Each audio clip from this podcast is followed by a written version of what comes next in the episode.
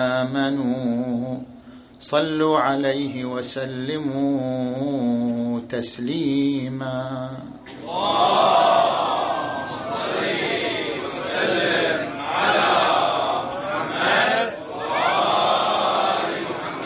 أعوذ بالله من الشيطان الغوي الرجيم. بسم الله الرحمن الرحيم. ولا تصعر خدك للناس ولا تمش في الأرض مرحا.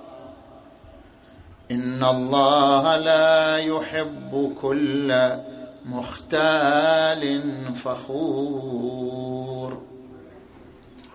آمنا بالله صدق الله العلي العظيم.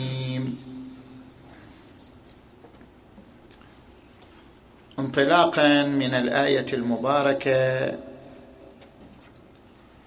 نتحدث حول النزعة الأخلاقية من خلال محاور ثلاثة.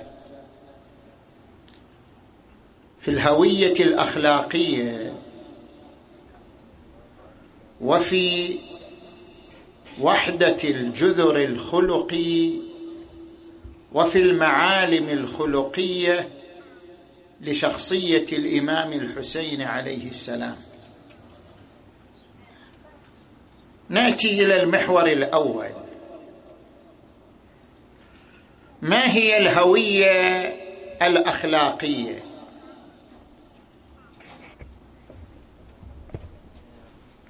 وما هو المعيار العملي في الوصول إلى الهوية الأخلاقية. عندما نأتي إلى السؤال الأول ما هي الهوية الأخلاقية؟ في المدرسة السلوكية في علم النفس يذكر هذا المصطلح أنا نفسي وأنا الحقيقي. هناك فرق بين أنا النفسي وأنا الحقيقي. أنا النفسي هو عبارة عن وعي الإنسان بنفسه وبحاجاته حاجاته الجسدية حاجاته الاجتماعية حاجاته النفسية. يحتاج جسده إلى النظافة إلى الصحة إلى الجمال هذه حاجات جسدية. حاجاته الاجتماعية يحتاج إلى التميز إلى الجاذبية إلى التفاعل مع الآخرين. حاجاته النفسية أن يكون شخصية هادئة أن يكون شخصية ذكية أن يكون شخصية مبادرة. هذه وعي الإنسان بحاجاته. الجسدية الاجتماعية النفسية هو عبارة عن الأنا النفسي. أغلب الناس عندهم الأنا النفسي. ولكن المطلوب الأنا الحقيقي. كيف ينتقل الإنسان من الأنا النفسي إلى الأنا الحقيقي؟ إذا أراد الإنسان أن يصل إلى الأنا الحقيقي اذا لابد أن يدمج هذا الوعي النفسي بالقيم الخلقية بمعيار عملي معين حتى ينطلق من الأنا النفسي إلى الأنا الحقيقي. ما هو هذا المعيار العملي الذي إذا سلكه الإنسان انطلق من الأنا النفسي إلى الأنا الحقيقي؟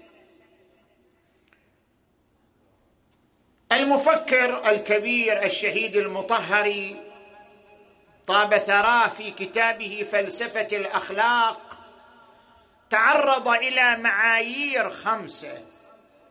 من خلال هذه المعايير يمكن الانتقال بحسب مصطلح علم النفس من الأنا النفسي إلى الأنا الحقيقي. المعيار الأول هو الفناء. في الآخر. الناس على قسمين. قسم يعيش الأنانية. لا يفكر إلا في بطنه في جيبه في وسادته في راحته. هذا القسم لا يتحلى بالأخلاق. وقسم يعيش الفناء في الآخرين والذوبان في الآخرين. هذا القسم الذي يعيش الفناء في الغير والتعلق بالغير هو الذي يمتلك الفضيلة هو الذي يمتلك الأخلاق التواضع الكرم الإيثار التضحية لأنه يعيش روح الفناء في المجتمع يعيش روح التعلق بالآخرين. هذا المعيار الأول ألا وهو المعيار العاطفي. بين الأنانية والغيرية. وقد أشار القرآن الكريم إلى من يتحلى بروح الغيرية في قوله تعالى ويؤثرون على أنفسهم ولو كان بهم خصاصة. المعيار الثاني هو المعيار الوجداني. أصحاب هذه النظرية يرون أن كل إنسان عندما خلقه الله غرس فيه قوة تسمى بالضمير. هذه القوة تبعث الإنسان نحو الفضيلة تردع الإنسان عن الرذيلة. كل إنسان يمتلك هذه القوة قوة الضمير قوة النفس اللوامة. لا أقسم بيوم القيامة ولا أقسم بالنفس اللوامة. ويقول تبارك وتعالى ونفس وما سواها فألهمها فجورها وتقواها. اذا المعيار هو الإصغاء للضمير الإصغاء لنداء النفس اللوامة. هذه نظرية ثانية. النظريه الثالثه أن المعيار هو الجمال. كيف يعني الجمال؟ كما أن هناك جمال حسي جمال الشجرة جمال الوجه. هناك جمال معنوي جمال القيم. كل فعل اتفق المجتمع العقلاء على حسنه فهو جميل كالعدل كالأمانة كالتواضع. كل فعل اتفق المجتمع العقلاء على ذمه فهو قبيح كالظلم كالخيانة كالتكبر. اذا المعيار ما يتفق المجتمع العقلاء على حسنه أو قبحه هذه النظرية الثالثة. النظرية الرابعة أن المعيار العملي للخلق هو العقل. كل إنسان حتى لو ما يعيش في مجتمع ولا يعيش في مجتمع عقلائي هو يمتلك عقل. العقل يميز بين الفضيلة والرذيلة. القرآن الكريم يقول فبشر عبادي الذين يستمعون القول فيتبعون أحسنه أولئك الذين هداهم الله وأولئك هم أولو الألباب. يعني أولو العقول المفكرة. هناك عقل. الرجوع إلى العقل يوصل الإنسان إلى معيار عملي يستطيع به التحلي بالفضيلة واجتناب الرذيلة. المعيار الخامس أو النظرية الخامسة التي يختارها شيخ المطهري هي المعيار الروحي. يعني شنو المعيار الروحي؟ كل القيم والأخلاق ترجع إلى الكمال. العدل الأمانة التواضع الشجاعة الكرم كلها كمال. وكل هذه الكمالات مصدرها الكمال المطلق ألا وهو الله عز وجل. فبما أن كل القيم كمال ومصدر الكمال هو الكمال المطلق تبارك وتعالى اذا كل فعل يصدر من الإنسان من أجل الكمال المطلق من أجل الله تبارك وتعالى فهو فضيله وكل فعل لا يصدر من أجل الكمال المطلق فهو رذيله المعيار هو الوصول إلى الكمال المطلق. قل إن صلاتي ونسكي ومحياي ومماتي لله رب العالمين. ويقول في آية أخرى إنما نطعمكم لوجه الله. لا نريد منكم جزاء ولا شكورا. اذا هناك معايير عملية خمسة في النظام الخلقي يعني في الانتقال من الأنا النفسي إلى الأنا الحقيقي. زين؟ هذا المحور الأول. نجي إلى المحور الثاني. هل أن الأخلاق كمالات متعددة. ام أن الأخلاق ترجع إلى كمال واحد. هذه مسألة شغلت فلاسفة الأخلاق منذ أيام أرسطو وإفلاطون إلى يومنا هذا. هل هناك كمالات عديدة؟ ام أن الكمالات كلها ترجع إلى شيء واحد قوة واحدة. يعني أنت من أول وهلة تسمع هذا السؤال تقول لا الكمالات عديدة. في كرم في شجاعة الكرم غير الشجاعة. هناك كرم هناك شجاعة هناك تواضع هناك عدالة هناك إنصاف. كل واحد من هذه الصفات هو غير الصفة الأخرى. ويمكن الإنسان يصير كريم وليس بشجاع. ويمكن يصير شجاع وليس بمتواضع. يمكن يصير متواضع وليس بمنصف. اذا الكمالات متعددة وليست ترجع إلى كمال واحد.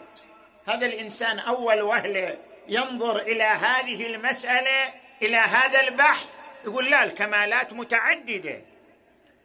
لكن فلاسفة الأخلاق يصرون على أن مرجع الكمالات الأخلاقية كلها إلى نقطة واحدة. إلى منشأ واحد. ما هو ذلك المنشأ الواحد؟ من هنا نحن نبحث عن منطلقات القيم الخلقية. ما هو المنطلق الأول؟ لكل الأخلاق لكل الصفات لكل الفضائل. ما هو؟ إحنا عندنا منطلقات ثلاثة. منطلق عملي منطلق تربوي منطلق عرفاني. نجي إلى المنطلق العملي. المنطلق العملي. مجلة الجامعة الأمريكية لعلم النفس عدد سبتمبر 2016 إذا ترجع إلى هذه المجلة تطرح بحث حول الأسس الأخلاقية. ما هي الأسس الأخلاقية؟ بروفيسور هايد عند كتاب العقل الصالح يلخص في كتابه بحثه حول نظرية الأسس الأخلاقية. يقول هناك أسس ذكرها الباحثون كثيرا منها الإنصاف والغش. الإنصاف للفضيلة الغش للرذيلة. منها الولاء والخيانة.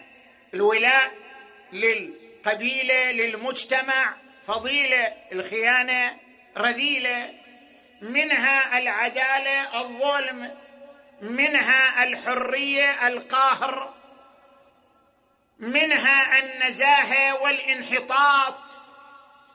اختلف فلاسفة الأخلاق وعلماء الأخلاق في المعايير. اختلفوا في الأسس ولكن الصحيح كما يذكر جراي هذا أستاذ علم النفس في جامعة نورث كارولينا.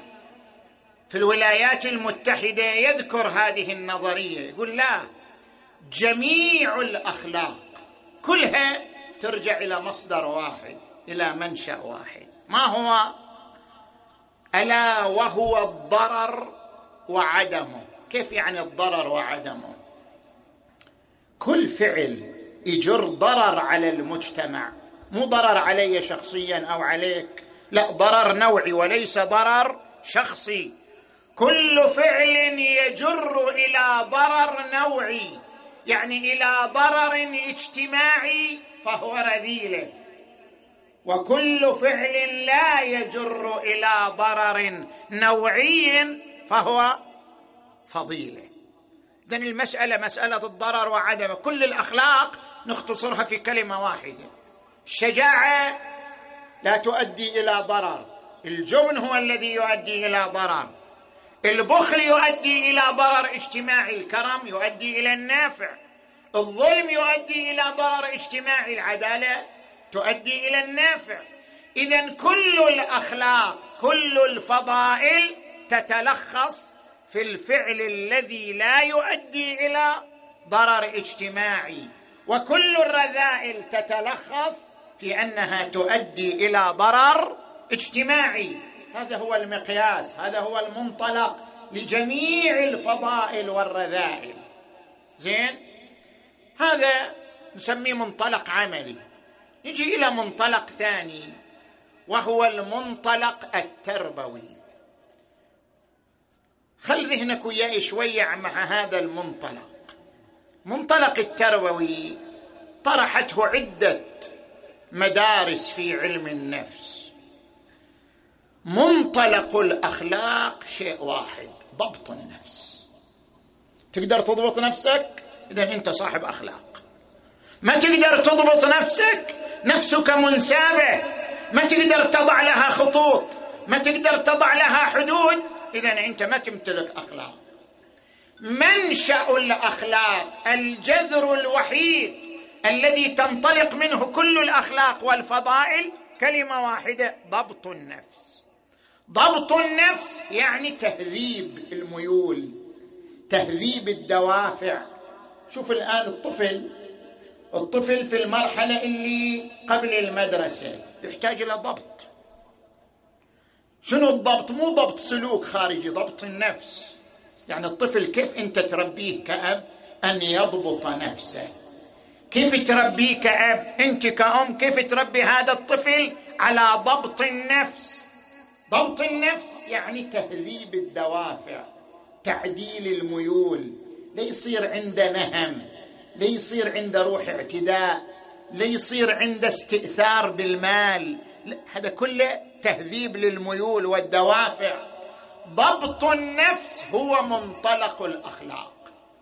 الإنسان اللي يضبط نفسه طبيعي بصير كريم بصير شجاع بصير متواضع بصير متفاعل مع الآخرين.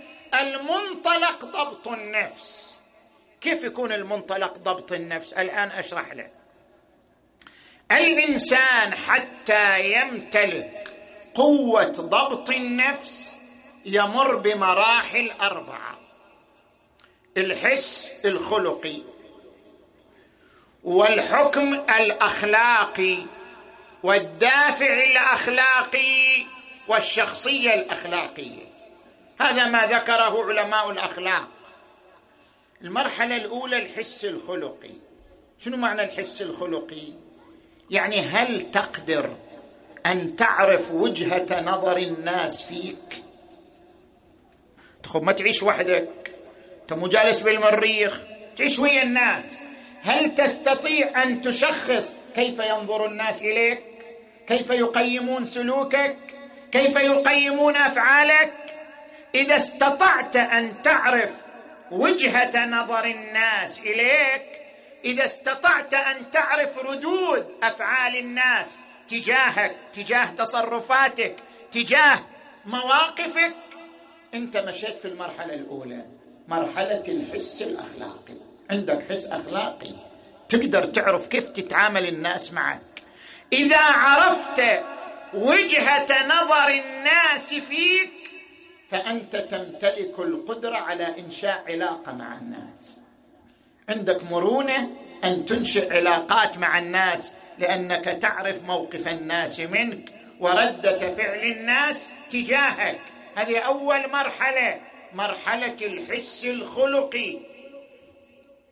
لأن أكو ناس مثل المغفل هو يفعل ما يريد ما يهم ماذا يرى الناس.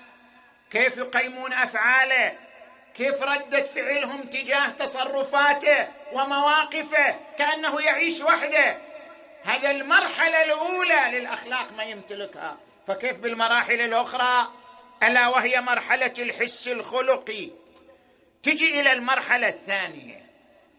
المرحلة الثانية مرحلة الحكم الخلقي. يعني أن تحمل مفاهيم أن تعرف ما هي مبادئ الأخلاق ما هي القيم الخلقية المتنوعة. بعبارة أخرى أن تكون لديك ثقافة خلقية.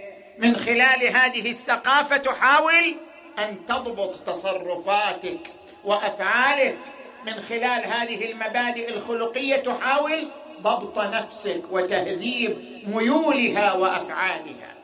زين. نجي إلى المرحلة الثالثة الدافع الخلقي. شنو معنى الدافع الخلقي؟ شوف هذه المرحلة الثالثة تهمنا كلنا مسألة الدافع الخلقي. كل إنسان يعيش تنافس بين القيم الشخصية والقيم الخلقية.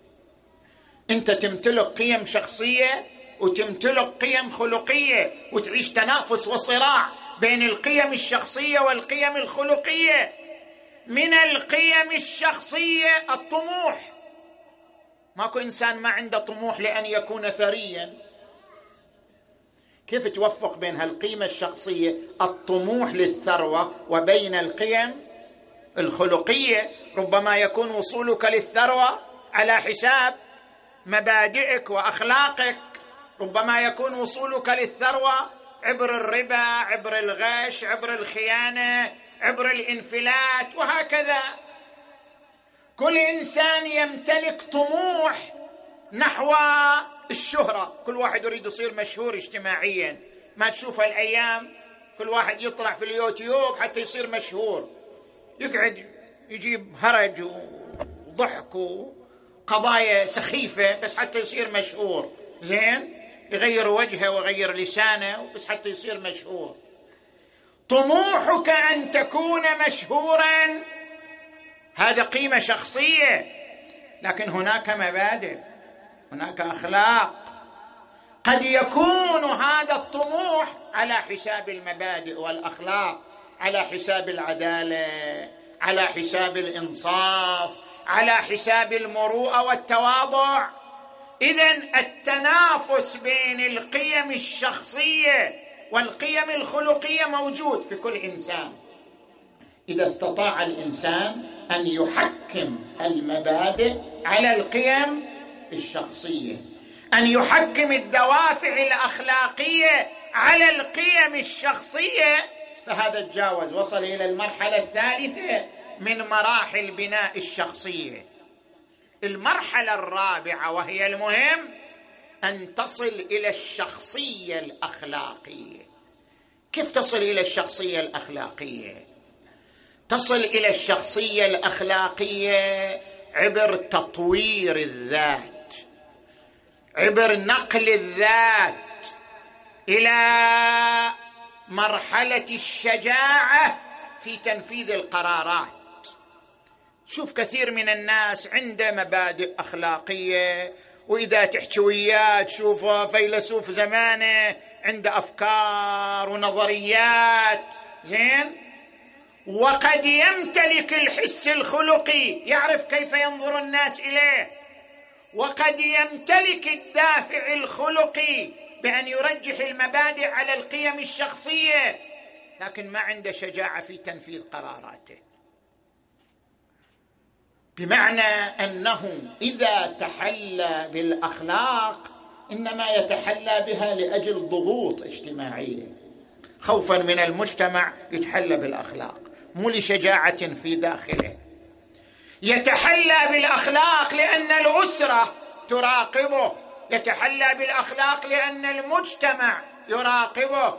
يتحلى بالأخلاق لأن هناك إغراءات تملي عليه التحلي بالأخلاق. هذا شخص ما وصل إلى الشخصية الأخلاقية.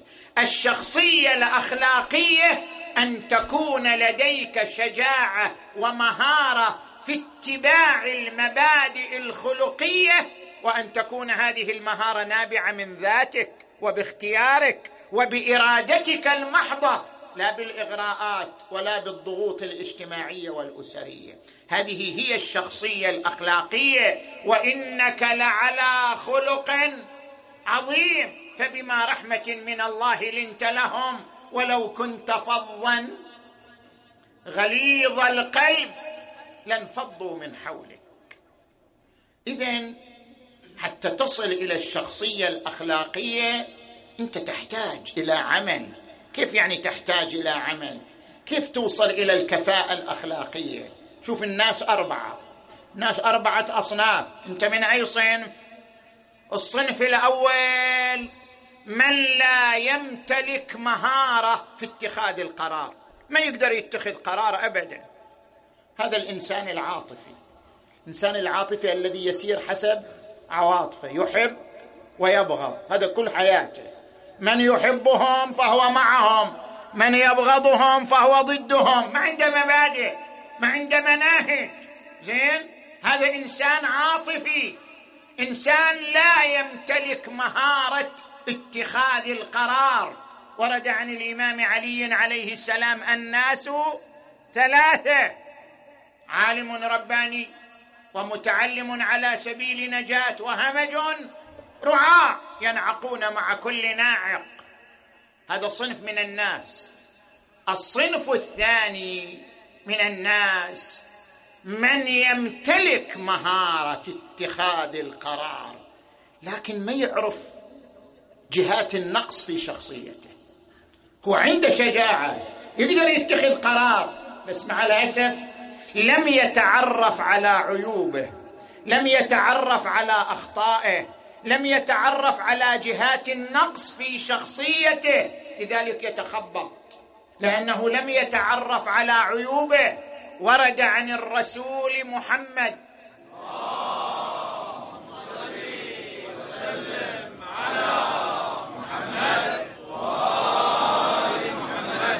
رحم الله عبدا اشتغل بعيوبه عن عيوب الناس تعرف على أخطائه وبدأ يعالجها. زين؟ لسانك لا تذكر به عورة امرئ فكلك عورات. وللناس ألسن وعينك إن أبدت إليك مساوئا فصنها. وقل يا عين للناس أعين. المنطقة المسؤولة عن اتخاذ القرار قشرة الفص الجبهي. هذه منطقة في الدماغ هي المسؤولة عن اتخاذ القرار عند الإنسان. قشرة الفص الجبهي. هذه المنطقة تحتاج أن يقوم الإنسان بدعمها بتزويدها حتى يمتلك المهارة في اتخاذ القرار بعد أن يتعرف على عيوبه وأخطائه ويقوم بإصلاحها. الصنف الثالث من الناس هو هذا تماما يعرف أخطائه ويمتلك مهارة في اتخاذ القرار لكن ما عنده تجربة خلقية تجربة ناقصة. إما لأنه صغير سن إما لأنه حديث عهد بالاختلاط مع أصحاب الأخلاق العالية. لذلك ما عنده ميراث ما عنده تجربة في مجال الأخلاق. الصنف الرابع هو المتميز الذي يمتلك القدرة على اتخاذ القرار وعارف بعيوب نفسه وأخطائها ويمتلك تجربة وممارسة في مجال الأخلاق. ترى الأخلاق تحتاج ممارسة. مو مرة واحدة يصير الإنسان متخلق ومتحلي بالفضائل. لا لا لا تحتاج إلى تربية وممارسة واستمرار وضبط للنفس. فأما من طغى وآثر الحياة الدنيا فإن الجحيم هي المأوى. وأما من خاف مقام ربه ونهى النفس عن الهوى فإن الجنة هي المأوى. مسألة تحتاج إلى تربية لذلك القرآن يذكر أن سن الحكمة أن يصل الإنسان أربعين سنة. إذا وصل أربعين سنة وسبقت الأربعين ممارسة سيكون في قمة الخلق إذا وصل إلى هذا السن. شوف كثير من الناس أيام شبابة انفعالي غضوب ما يقدر أحد يحكي وياه. إذا وصل إلى هذا السن شوف هادئ حليم يضبط أموره. فلما بلغ أشده وبلغ أربعين سنة قال رب أوزعني أن أشكر نعمتك التي أنعمت علي وعلى والدي وأن أعمل صالحا ترضاه. إذا الأخلاق الوصول إلى الشخصية الأخلاقية يحتاج إلى خبرة يحتاج إلى ممارسة. إذا وصل الإنسان إلى الشخصية الأخلاقية له صفات يتميز بها. ما هي؟ الصفة الأولى تحمل المسؤولية. ما يتخذ قرار إلا وهو مسؤول عنه. لأنه يمشي وفق مبدأ المحاسبة. حاسبوا أنفسكم قبل أن تحاسبوا وزنوها قبل أن توزنوا. والصفة الثانية الاعتراف بالخطأ. كثير منا ما يعترف باخطائه يمشيها. الاعتراف بالخطأ فضيلة. أن تعترف بأنك أخطأت. رب إني ظلمت نفسي فاغفر لي. الاعتراف بالخطأ مظهر للوصول إلى الشخصية الأخلاقية المتكاملة. نجي إلى المنطلق الثالث والأخير المنطلق العرفاني. ماذا يقول علماء العرفان حول مبدأ الشخصية الأخلاقية حول المنطلق لجميع الأخلاق. علماء العرفان يفرقون بين جوهر الكمال وتجليات الكمال. خل أشرح لك هذه النقطة في الله تبارك وتعالى ثم نطبقها على الإنسان. عندما نأتي للباري تبارك وتعالى الله من صفاته العلم من صفاته القدرة من صفاته أنه غفور رحيم. هل هذه الصفات فعلا متعددة أو هي شيء واحد؟ هي شيء واحد. الله مو متعدد شيء واحد. ذاته هي العلم هي القدرة هي الحياة هي السمع هي البصر. إذا رجع إلى العلم الله تبارك وتعالى لا تعدد فيه. كما يقول علماء الكلام هذه الصفات متعددة مفهوما لا مصداقا. يعني مفهوم العلم غير القدرة مفهوم القدرة غير الحياة. لكن بحسب المصداق مصداقها شيء واحد وهو الذات الأحدية الله تبارك وتعالى. علماء العرفان أيضا يقولون الله تبارك وتعالى هو الحياة اللامحدودة. وهو الكمال المطلق. تجلى لنا بالقدرة. وتجلى هذه كلها تجليات. لا. تجلى لعباده بالقدرة والعلم والسمع والبصر والرحمة. كل هذه الأشياء اللي نسميها صفات هي في الواقع تجليات لذاته وذاته هي الحياة اللامحدودة والكمال المطلق. نجي نطبق هذا الموضوع على الإنسان. الإنسان إذا عنده كمالات عنده شجاعة وكرم وتواضع وإنصاف هل هذه الكمالات عديدة أو ترجع إلى نقطة واحدة في شخصيته؟ ترجع إلى نقطة واحدة وهي بنظر علماء العرفان الإطمئنان. يا أيتها النفس المطمئنة. كل نفس مطمئنة هي هكذا. ما معنى النفس المطمئنة؟ كل نفس تعتقد وتشعر أن لا خالق إلا الله ولا متصرف في الوجود إلا الله ولا مصيبة تحل على أحد إلا بإذن الله. هل من خالق غير الله؟ قل لن يصيبنا إلا ما كتب الله لنا هو مولانا وعلى الله. فليتوكل المؤمنون. إذا امتلك الإنسان النفس المطمئنة طبيعي يصير شجاع لأنه لا يؤمن بغير الله. طبيعي يصير كريم لأنه لا يؤمن بقيمة المال. طبيعي يصير متواضع لأنه لا يرى للتكبر إلا رذالة نفسية. متى ما وصل الإنسان إلى درجة النفس المطمئنة؟ بحيث لا يرى إلا الله ولا يبصر غير الله ولا يتجه لغير الله. حتما تنشأ عنه كل هذه الفضائل. يا أيتها النفس المطمئنة ارجعي إلى ربك راضية مرضية. ألا إن أولياء الله لا خوف عليهم؟ ولا هم يحزنون. فإذا جوهر الكمال هو النفس المطمئنة.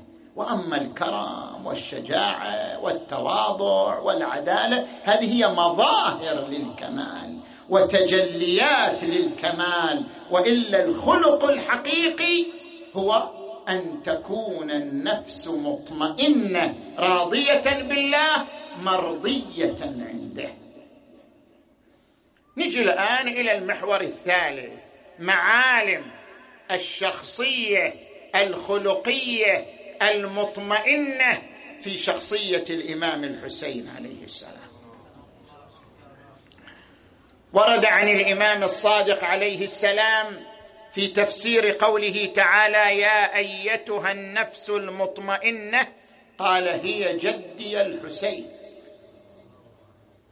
الحسين أقوى وأوضح وأجلى مصداق إلى النفس المطمئنه النفس التي كانت تمتلك استقرار واطمئنان وشعور أن لا في الوجود إلا الله ولا متصرف إلا الله ولا ارتباط إلا بالله تبارك وتعالى لأجل أن الحسين شخصية مطمئنة عليه السلام تفرعت هذه الكمالات وتجلت هذه الصفات المتعددة من قبله صلوات الله وسلامه عليه وآله. الصفه الأولى الكرم. الحسين عليه السلام من الأبرار الذين قال عنهم القرآن إن الأبرار يشربون من كأس كان مزاجها كافورا عينا يشرب بها عباد الله يفجرونها تفجيرا يوفون بالنذر ويخافون يوما كان شره مستطيرا ويطعمون الطعام على حبه مسكينا ويتيما وأسيرا إنما نطعمكم لوجه الله. لا نريد منكم جزاء ولا شكورا. كانت جارية تصب الماء على يد الحسين عليه السلام فأخطأت فوقع الابريق وشج وجهه فنظر إليها فقالت له والكاظمين الغيظ قال كظمت غيظي. قالت والعافين عن الناس قال عفوت عنك. قالت والله يحب المحسنين. قال أنت حرة لوجه الله. الصفة الثانية في الحسين عليه السلام الإخلاص. الإخلاص لدين الله. من لا يرى إلا الله فهو يعيش الإخلاص إلى دين الله. ما خرجت أشرا. ما يهمني شهرة ولا يهمني موقع اجتماعي ولا يهمني موقع سياسي. يهمني دين الله. ما خرجت أشرا ولا بطرا ولا مفسدا ولا ظالما. وإنما خرجت لطلب الإصلاح في أمة جدي. أريد أن آمر بالمعروف وأنهى عن المنكر. فمن قبلني بقبول الحق فالله أولى بالحق. ومن رد على هذا فالله يحكم بيني وبين القوم بالحق. إنه خير الحاكمين.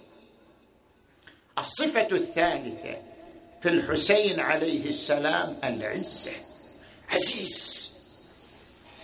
عزيز ليس عزيز على أهله وليس عزيز على أحبته ولكنه عزيز على الظلم عزيز على الجور عزيز على الاعتداء على الدين ولله العزة ولرسوله وللمؤمنين. لا يوجد شخص جسد العزة والإباء ورفض الذل بعد النبي محمد صلى الله عليه وآله كما جسده أمير المؤمنين والحسين صلوات الله وسلامه عليهما. أمير المؤمنين عندما يقول والله لو أعطيت الأقاليم السبعة بما تحت أفلاكها على أن أعصي الله في نمله أسلبها جلب شعيرة ما فعلت؟ والحسين يقول ألا وإن الدعي ابن الدعي. قد ركز بين اثنتين بين السلة والذلة وهيهات منا الذلة. يأبى الله لنا ذلك ورسوله والمؤمنون. وجذور طابت يعني خديجة محمد فاطمة علي. وجذور طابت وحجور طهرت وأنوف حمية ونفوس أبية. أن تؤثر طاعة اللئام على مصارع الكرام.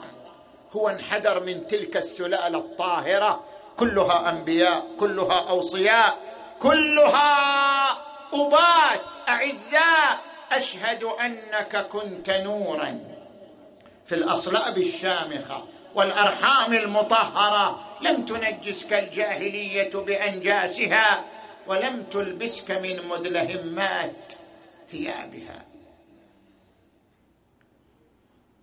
الصفة الرابعة من صفات الحسين عليه السلام الهداية.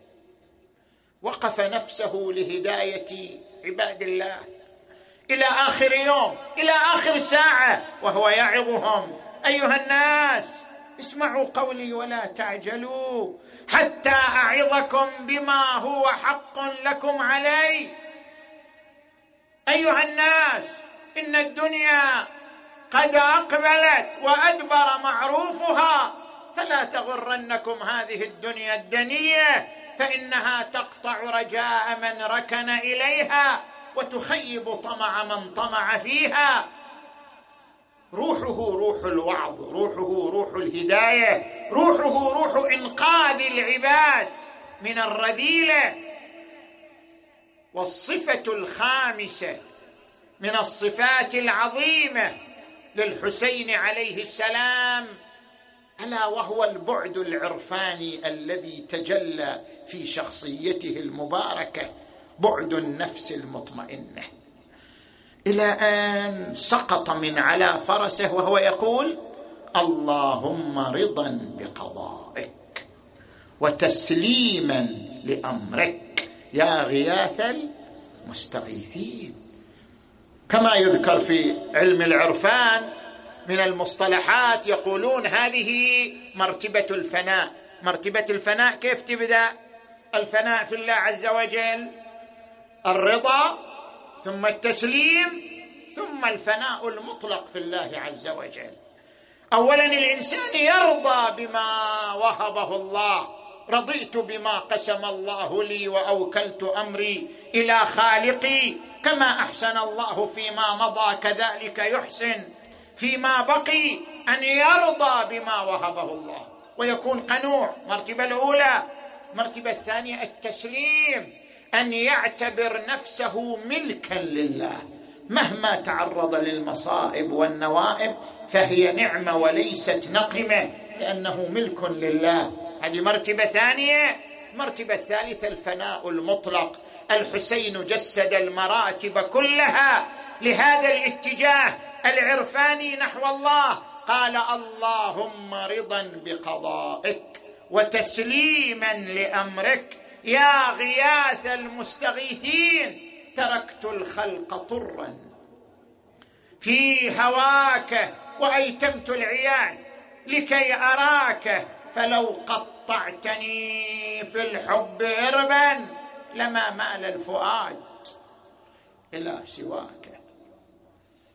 والصفة السادسة من صفات الحسين الرحمة. كان كجده المصطفى. وما أرسلناك إلا رحمة للعالمين. كان يفيض حنانا ورأفة حتى على أعدائه. حتى على محاربيه. الحر بن يزيد جعجع بالحسين. إلى ان حاصره ونزل الحسين في كربلاء. وإذا بالحر بمجرد أن أعلن التوبة قبله الحسين واعتبره من أنصاره الشهداء السعداء. وفاز بتلك الدرجة الحسين عليه السلام. لما قتل جون مولى أبي ذر وكان عبدا من عبيد أبي ذر جاء الحسين ووضع خده على خده وقال اللهم بيض وجهه وطيب ريحه وعرف بينه وبين محمد وآل محمد. اللهم صل وسلم على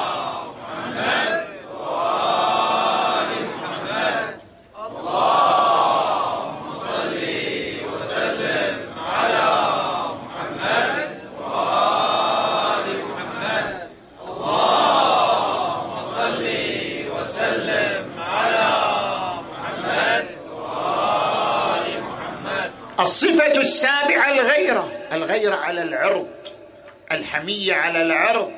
لما اعتدت خيل الجيش الأموي على المخيم ناداهم يا أتباع آل أبي سفيان. يا أتباع آل أبي سفيان أنا الذي أقاتلكم. إن لم يكن لكم دين فكونوا أحرارا. في دنياكم. أنا الذي أقاتلكم وليس لكم على النساء من سبيل. وبدأ يراقب عرضه وخيمه إلى آخر رمق في حياته.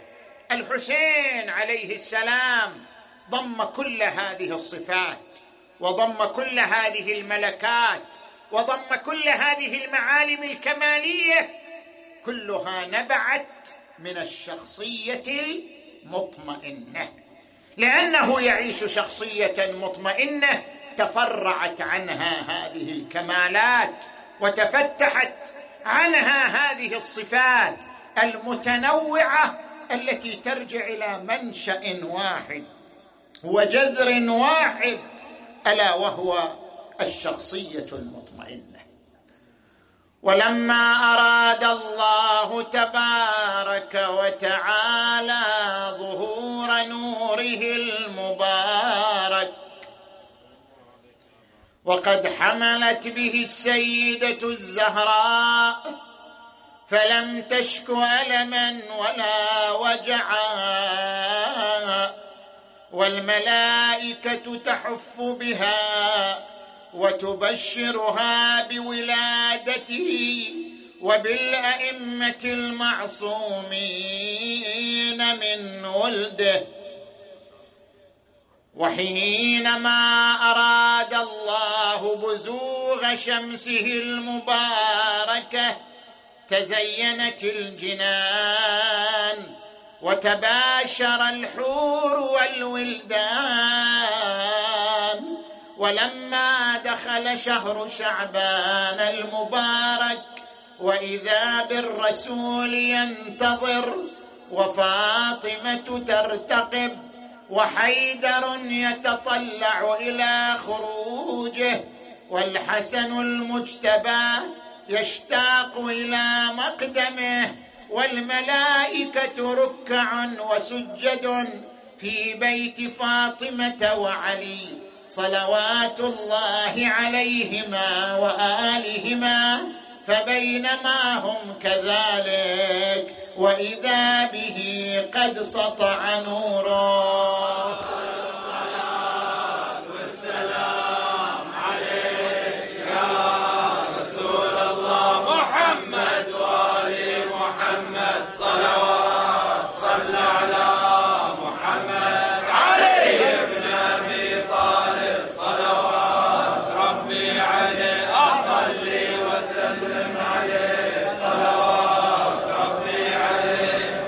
إمام الهدى سبط النبوة والد الأئمة رب النهي مولى له الأمر.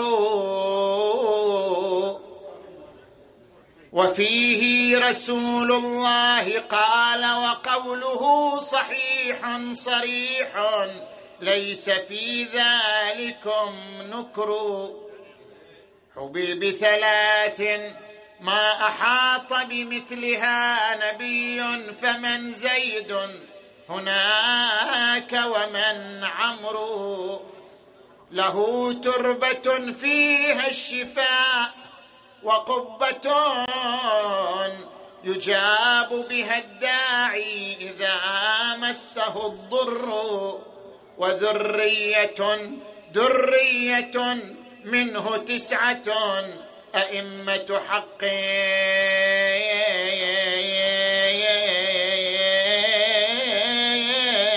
لا ثمان ولا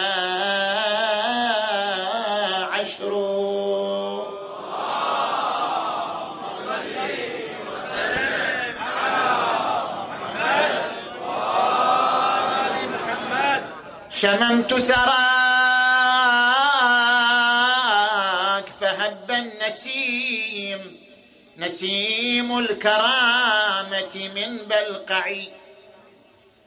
وعفرت خدي بحيث استراح خد تفرى ولم يضرعي.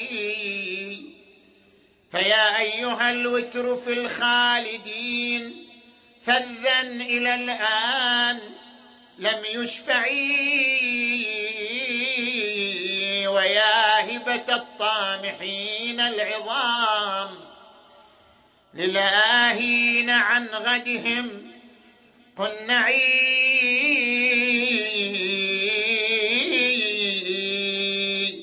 فيا ابن البتول وحسبي بها ضمانا على كل ما أدعي. ابن التي لم يضع مثلها كمثلك. شبلا ولم ترضعي ويا ابن البطين بلا بطنة ويا ابن الفتى الحاسر الأنزعي ويا غصن هاشم لم ينفتح بأزهر منه ولم يفرعي.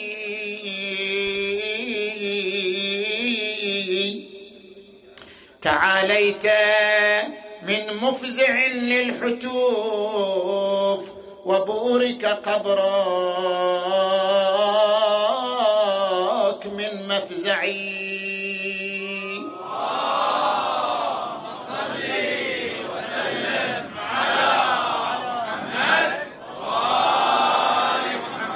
وحسين قرعت صرخته مسمع الدهر بحد الخذم. يا سيوف البغي ظلما مزقي جسدي فهو ربيب الأسهم. وارفعي ذكري منارا خالدا وإلى ذكر ابن هند حطمي. كلل الدهر بتاج أحمر.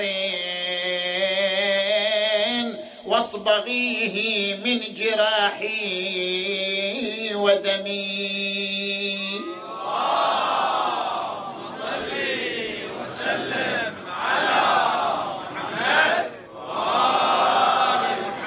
بلغ العلا بكماله كشف الدجى بجماله حسنت جميع خصاله. صلوا عليه وآله.